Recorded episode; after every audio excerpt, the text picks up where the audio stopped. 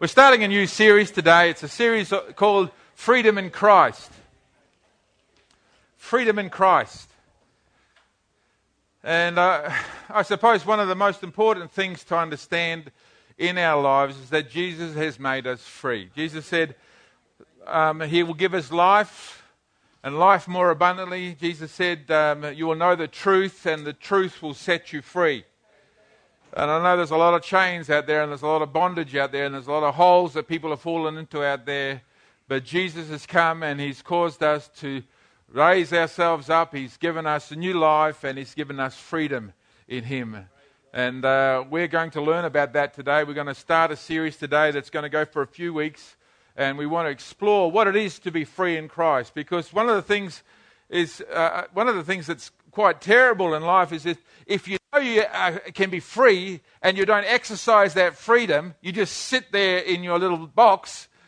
That's a shame because you could be getting out doing things. You know, you could be getting out doing stuff in God. But if you're locked yourself in a box, even though you don't, you don't have to be there, you just confine yourself into that little place. Jesus wants you to learn to be free. And so we're going to explore freedom, the freedom that Jesus brings us today. Amen? We're going to ask Jesus to help us because I know I can't do it without him, and uh, we want him to help us to understand his word today. And Father, we just thank you for your spirit here with us right now. Lord, you, you know that your word says without you we can do nothing. So that means I can't even preach a sermon without you, Jesus, helping us. Lord, we can't hear this, the words of truth without your Holy Spirit taking those words and applying them to our lives so we can't even receive the word unless you're here, Holy Spirit, helping us to receive the word. And Father, so we ask you to help me deliver the word, and Lord, that you'd open our ears that we would receive the word with meekness, that word which is able to save us, Lord Jesus. Lord, I ask, oh God, that you help us to understand your word, because unless we have understanding in your word, Father, it will profit us nothing. So we want to understand your word. We want to be able to hear it and understand it and make application of it. And Jesus, we ask you to help us here by your Holy Spirit. And everyone said, Amen. Thank you, son.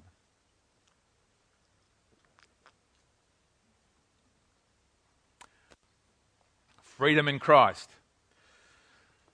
This is one of the most amazing passages of scripture that I think I've ever read, and it's found in 2 Corinthians chapter 5, verse 17. It says, Therefore, if anyone is in Christ, he is a new creation. The old has gone, the new has come. So I want you to read that with me this morning, and I want you to say it. If you've never seen that verse before, it'll be new to you. If you've been in the church for a while, you'll know this verse, but I want us all to read that verse together, and so it becomes part of what we're thinking about. Therefore, if, if, all together now, therefore, if anyone is in Christ, he is a new creation. The old has gone, the new has come. Now that's true because it's God's word and if God says that's true. Whether you feel like it's true or not doesn't matter anything. It is the truth because when Jesus comes into our lives and we ask Jesus to come and live with us, he makes all things new. Uh, we can remember the bad stuff. We can remember the old stuff. We still have feelings about the old stuff. We still can think about the old stuff. But it doesn't mean that the old stuff is still there. As far as God is concerned, it's all gone now.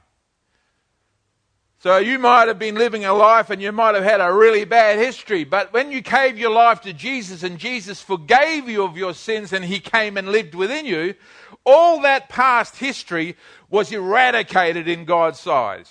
And so that if you were to die today and you had asked Jesus to come into your life, and I, I don't know, my life, my history is pretty bad, yours might be just like mine. You, you can stand before God now and he'll look up in the book to find if your name is in the book and he'll open his book and he'll find it. Mm, mm, mm, there, Mr. Reed. Ah, there you are, Mark. And I'll be shaking in my boots because I'm thinking, oh, I hope he doesn't see the bad stuff I've done and he'll be going, hmm, let me see history now. I can't find any history on this man. I can't find anything written down against his name. And I'll say, Why is that? And he'll say, Because Jesus is covering your life. And whatever you owed me, Jesus paid the bill. So you're free now. That old is gone, the new has come. And sometimes my head can't catch up with it. Sometimes my brain sits thinking about the things that I did in the past and I muse over them and dwell on them and think about them and make myself depressed. But the truth and the reality is that it's all gone now as far as God is concerned. And what we have in front of us is a brand new way, a new life to live. And the scripture tells us that the old has gone and the new has come. And the word new is an interesting word because it means unfamiliar. And for some of you who've just started coming to the church, you don't know much about God, you're just giving your heart to Jesus just recently, this is kind of weird. It's kind of unfamiliar.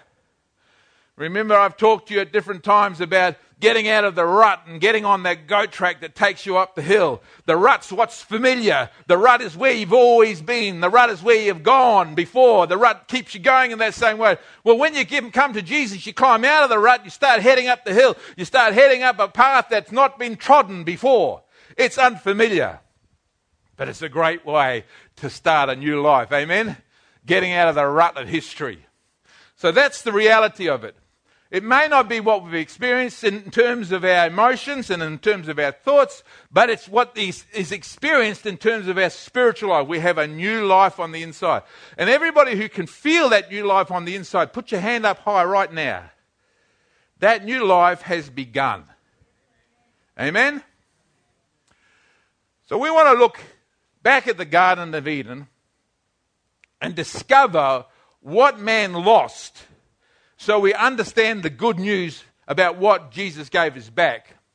So if we go back to the garden uh, and then to the gutter in the beginning, we discover that in Genesis chapter 1, verses 26 to 27, we read these words. And then, see, the, the Bible says that they had dignity because they were God's creation.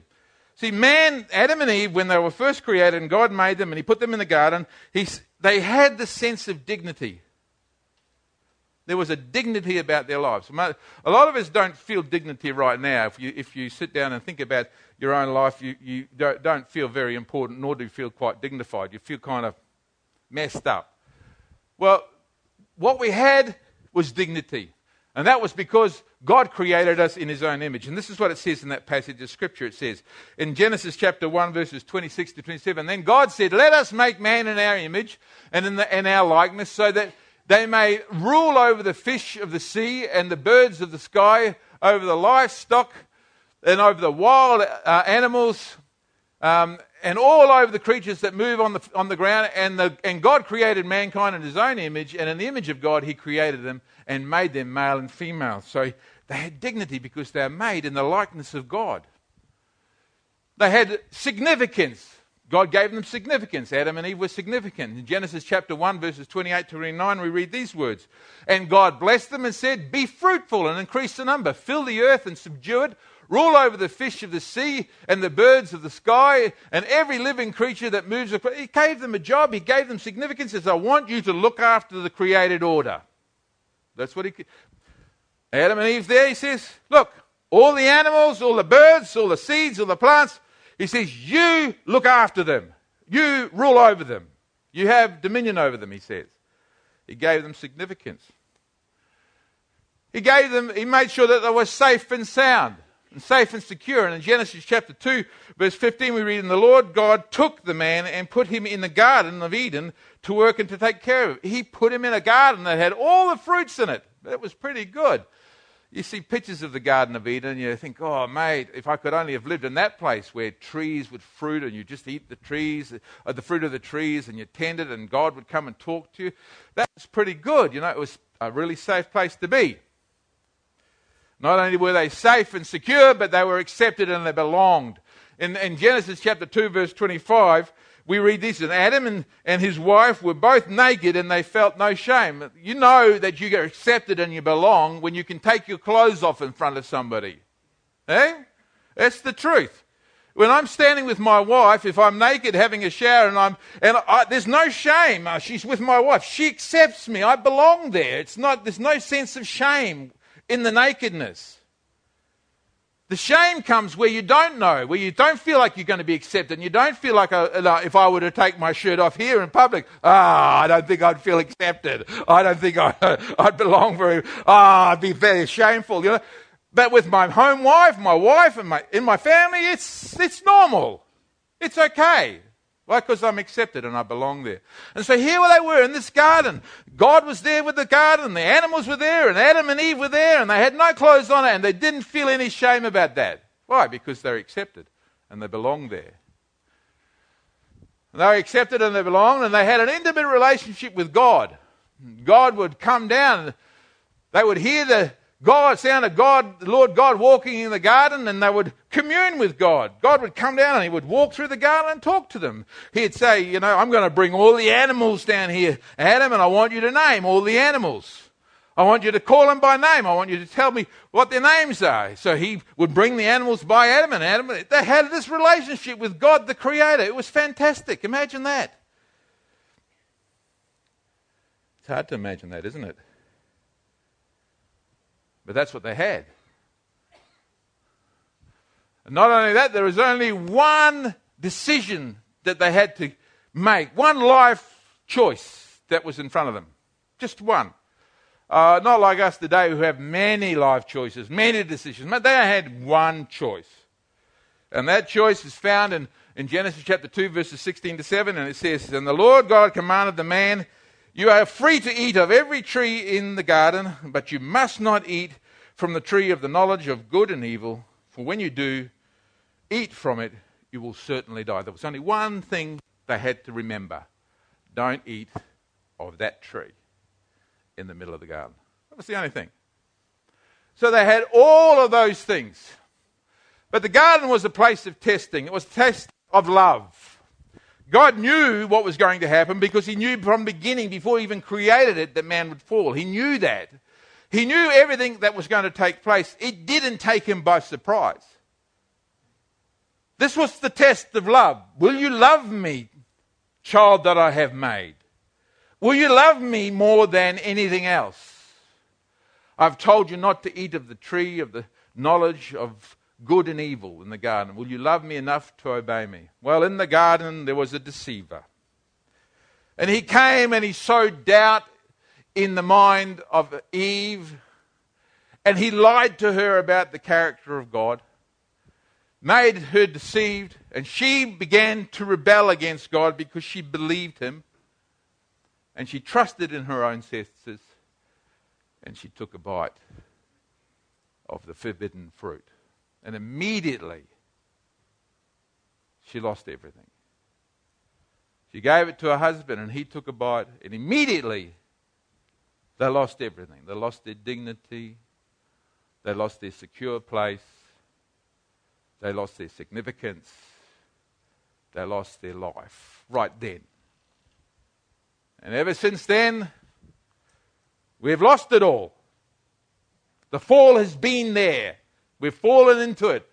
And the Bible tells us in Romans chapter 5 verse 12, therefore just as sin entered into the world through one man, the death through and death through sin, in this way, death came to people because all sinned. It's like he was their, our parents, our grandparents.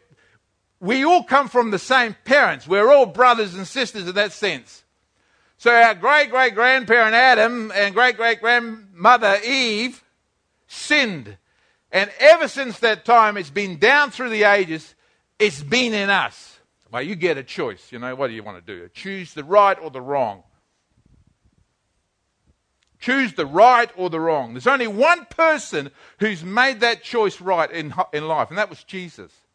And when he was sitting on his mother's leg, the Bible tells us in Isaiah, when he was eating curds and whey, which was, you know, like yogurt, I suppose, and he was just weaning from his mother's breast, he discerned what good and evil was, and he chose good, not evil. Every other human being, every other human being that ever has lived in this, and even the babies on the laps today, when they come to a place of understanding, they will choose evil, not good.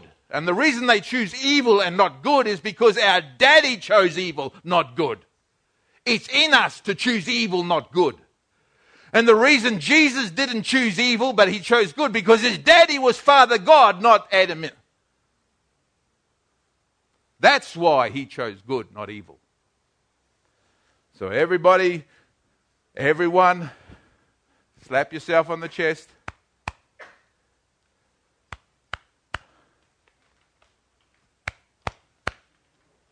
I'm bad on the inside.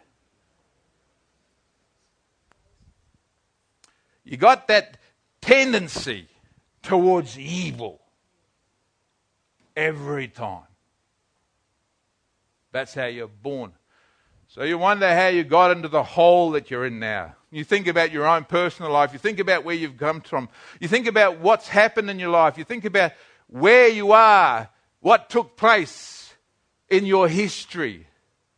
And you discover choices that you made, things that you did, or things that other people did to you that caused pain and heartache, heartache and, and grief and ended up in death. Death on the inside to your life.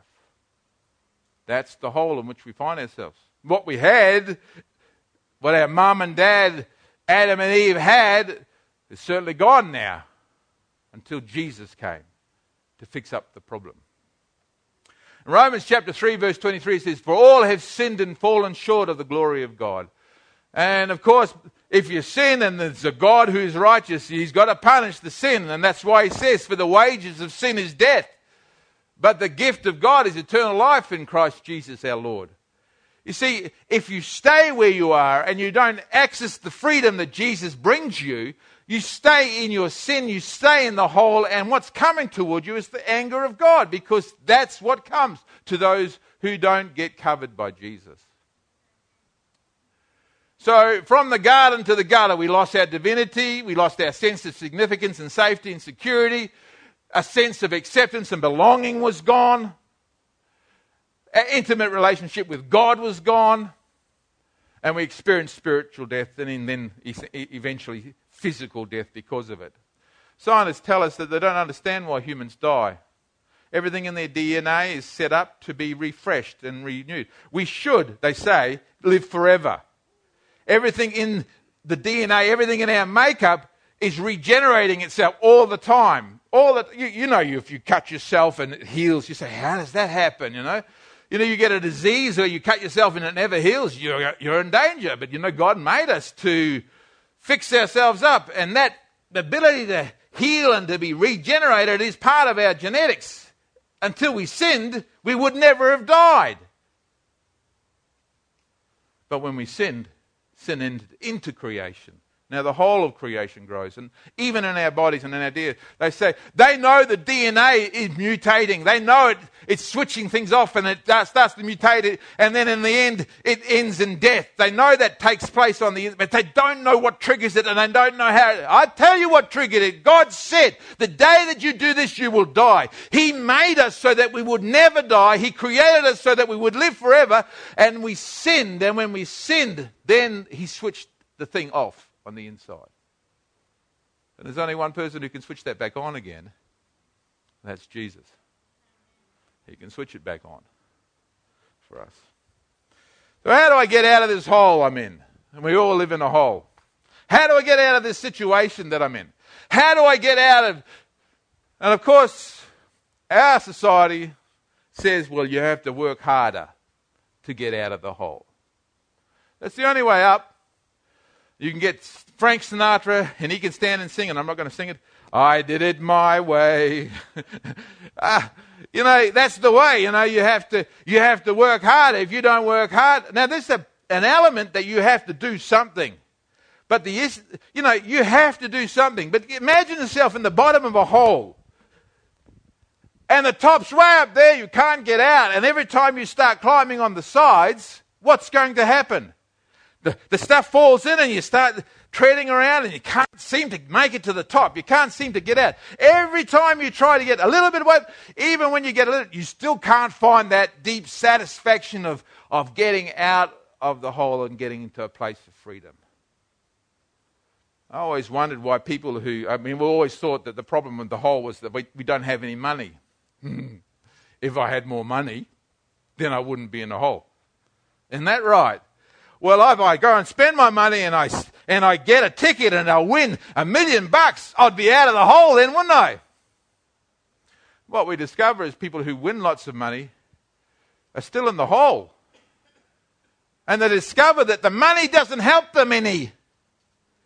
That they still find that it's not happiness. It's not going to give them what they're looking for. That money is not the issue. It's not whether you have money or don't have money. It's about your inner self. They, they just didn't have it. And so we find that people who lose a lot of money commit suicides more readily, and people who win a lot of money commit suicide more readily. Why? Because the money's not the answer. So what do we do? Romans chapter 10, verse 3 says, Since they did not know the, the righteousness of God and sought to establish their own, they did not submit to God's way. They sought, they tried to establish their own righteousness. I got to be right. I got to get right. So the way I'm going to get right, well, I'm going to lose a lot of weight because I'm carrying a little bit of extra here, so I'll get walking. I'll walk around the block every day. My New Year's resolution was to walk around the block with my wife. I'll walk around the block with my wife and make she walks fast. Oh, oh, she walks fast. But I can walk faster because I don't want her to know that I'm breathing heavy. And I just keep on walking. Why? Because if I walk harder, then I'll get out. Of it. My physical experience will be like I will look trim. You know, I won't look like a tank. I will look like a truck. Whoa. Then I'll be out of my hole. Uh, not really. Or maybe if I start working hard athletically or academically or artistically or professionally. I, I, apply myself to something and achieve something. I'm adequate, competent in achieving. I must be then a person of worth. Uh, we know that that doesn't fulfill a thing either. Because you can do all of that and still feel empty inside. You can paint the most wonderful picture and at the end of the exercise not be happy with the picture you paint. Everybody else will go, look at that, isn't that an amazing picture? And then you look at it and think, you know what?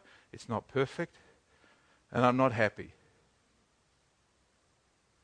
You can write a piece of poetry and it may be, oh, everybody will say, that's a fantastic piece of poetry. And you sit there and you think, hmm, still not quite right.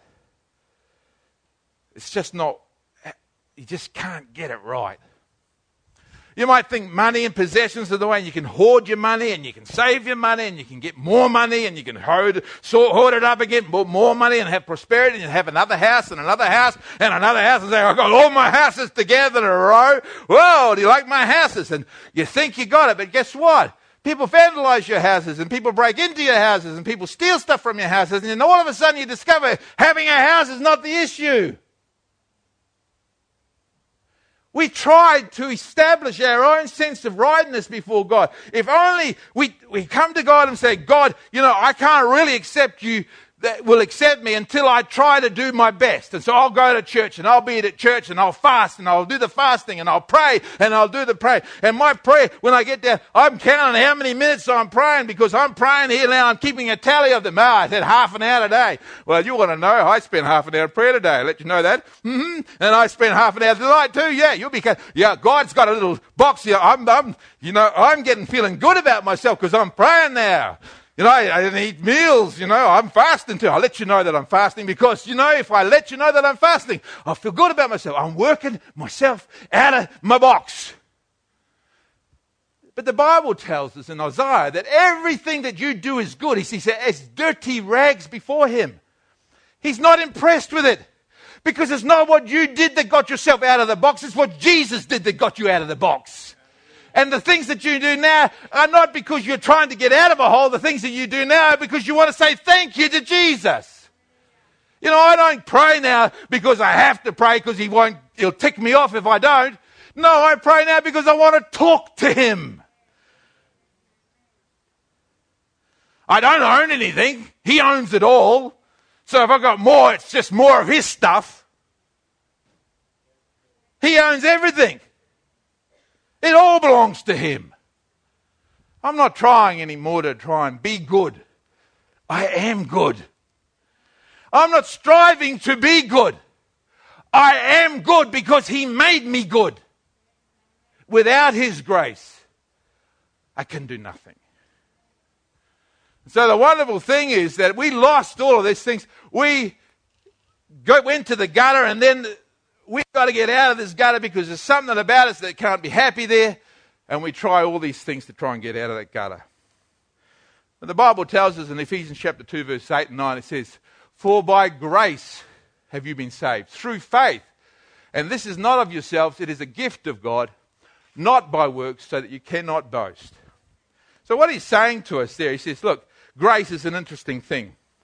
Grace teaches us to say no to ungodliness. Grace. What is grace? Grace is God's unmerited favor. You couldn't deserve it, Jenny. He just loved you.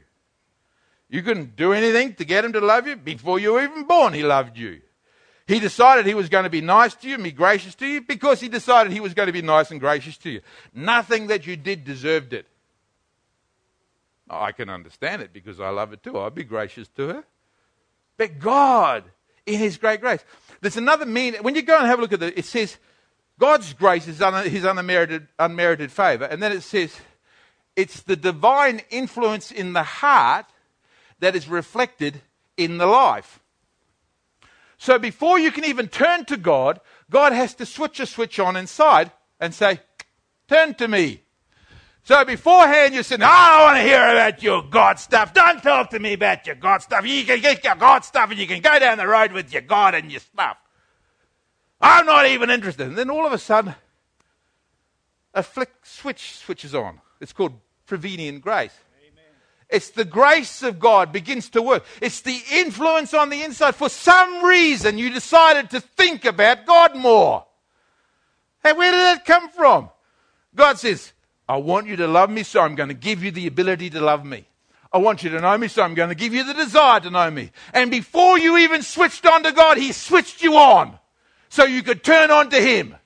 Before you even turn to God, He says, Come to me. And then He put inside of you a desire to come to Him. You had to overcome barriers. You had to get through situations. You had to run hard to get toward God. But the desire to run, He put it inside of you. He put the desire to come up inside of you. That was the grace of God. Before you even thought about Him, He said, I'm thinking about you. I see you in the hole that you're at.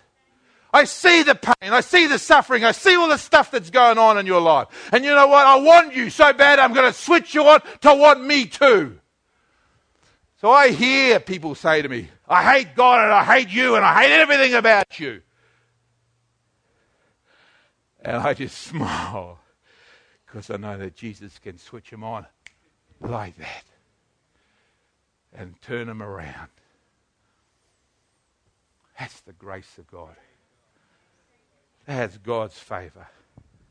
It's not, you didn't get saved because you got your head sorted out. You didn't get saved because you worked it all out. You didn't get saved because you got intelligence. You didn't get saved because you got supernatural faith. He gave you faith. He gave you repentance. He gave you a will to turn.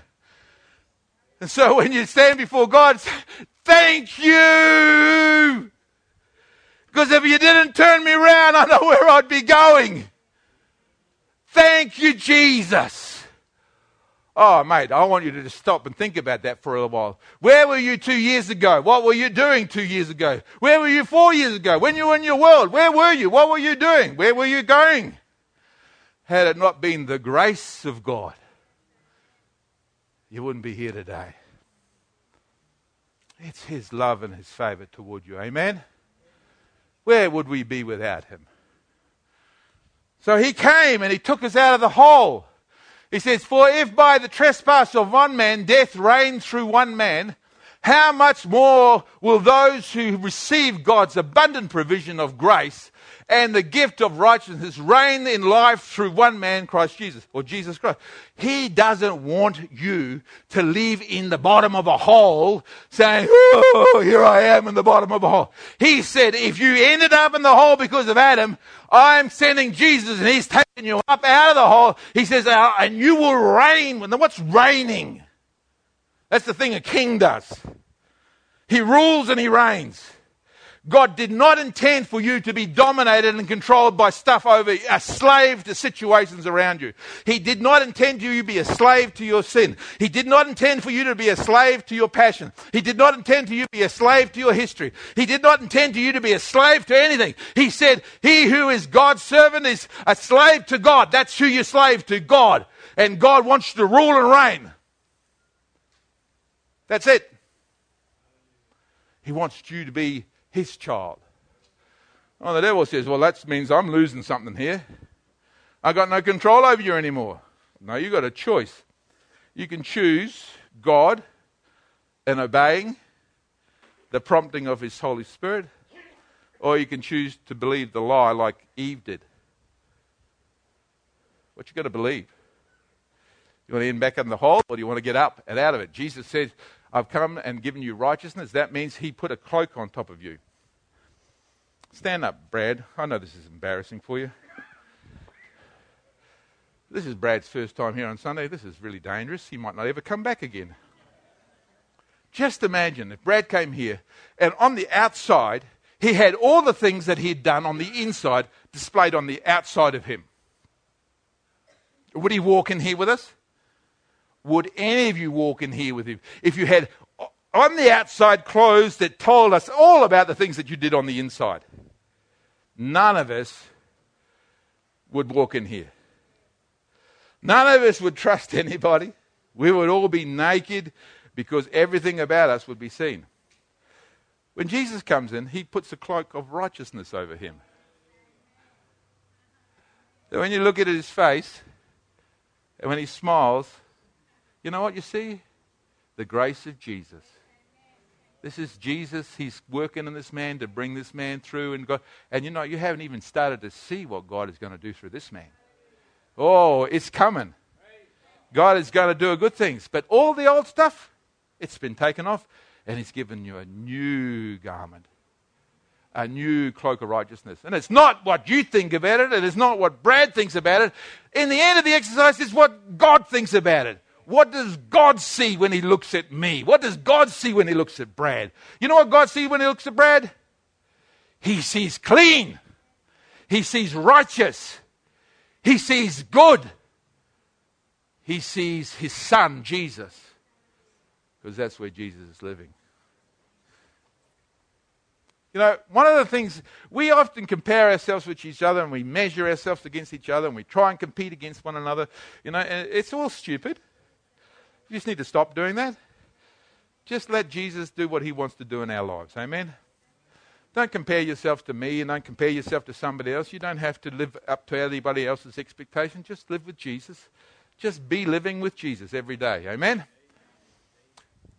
The Bible says it's time for us to rise up. You've got to take this verse, and this is good news. This is where our freedom begins. We were in a hole. It was a bad, bad place. And then Jesus, by his grace, come down and stretched us and said, Come here, my friend. And seated us in heavenly places in Christ Jesus with him. He took us from the broken and he mended us and healed us and he replaced the broken with something brand new. Why? Because he wanted, because he loves us. He loves us and he wants to do something in our lives. And the good news, the freedom in Christ starts at that place. It starts at that very place. You didn't deserve this. There's nothing that you have done that can earn this. Jesus did it for you. And this is the truth. Read it with me. Therefore, if anyone is in Christ, he is a new creation. The old has gone, the new has come. The old has gone, the new has come. Say it with me. The old has gone, the new has come. You tell the devil that when he comes and brings a memory back to you. You tell him, the old has gone, the new has come. You tell him what God said about it. Don't tell him what you feel about it. Tell him what God said about it. Say, Jesus said, the old has gone, the new has come. I'm living in the new. Where are you living? In the new. I'm moving forward in the new. Amen? Let's pray and ask Jesus to help us. We have dignity now. We have significance now. We have safety and security now because Jesus gave it all back to us. We have acceptance before God and we belong to God. We have an intimate relationship with God again. Everything that we lost in the garden through Adam and Eve now has been given back to us in Christ. Jesus said, You know what the good news is? Adam lost it for you, but I've come to give it back to you. Everything that you, I want to live in the Garden of Eden. And I want to live there with Jesus. Let's do it. We start now. Start now with Jesus in your life. Now, I don't know if everybody here has received Jesus in their life or asked Jesus to forgive them for their sins and, and asked Him to come into their lives and make them a newer person again. And if you haven't, it's probably a good time if you're feeling that nudge, the switch has been switched on the side, you can feel God just drawing you that way. Probably a good thing to respond to Him and let Him to do something in your life. So let's bow our heads, shall we? If you can feel that little switch like in the inside, it's like God saying to you, Come to me, come to me. And you can feel it. It's like a, like a tug on the inside, almost like a fish hook that goes into your spirit and just pulls you toward Himself. If you can feel that, I want you to respond to Him today. I want you to raise your hand just before God. I'm not going to, I'm not going to get you to come up to the front, but I want you to raise your hand before God and say, God, I'm going to respond to you now because I can feel that sense in my spirit that you're drawing me to yourself. And I want you to pray this prayer with me. Dear Lord Jesus, I ask you to come into my life afresh. I ask you to cleanse my heart and to make me new. I ask you, Lord Jesus, to take up your residence in my life and to fill me with your Holy Spirit.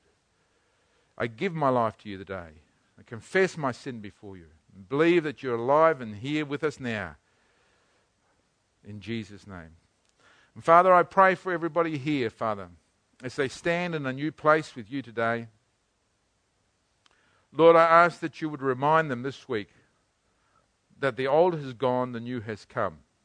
And every time, Lord Jesus, they think about or are reminded by the stuff that was old, Lord, that you by your Holy Spirit would stir up within them a heart for you and for moving forward in you, Father.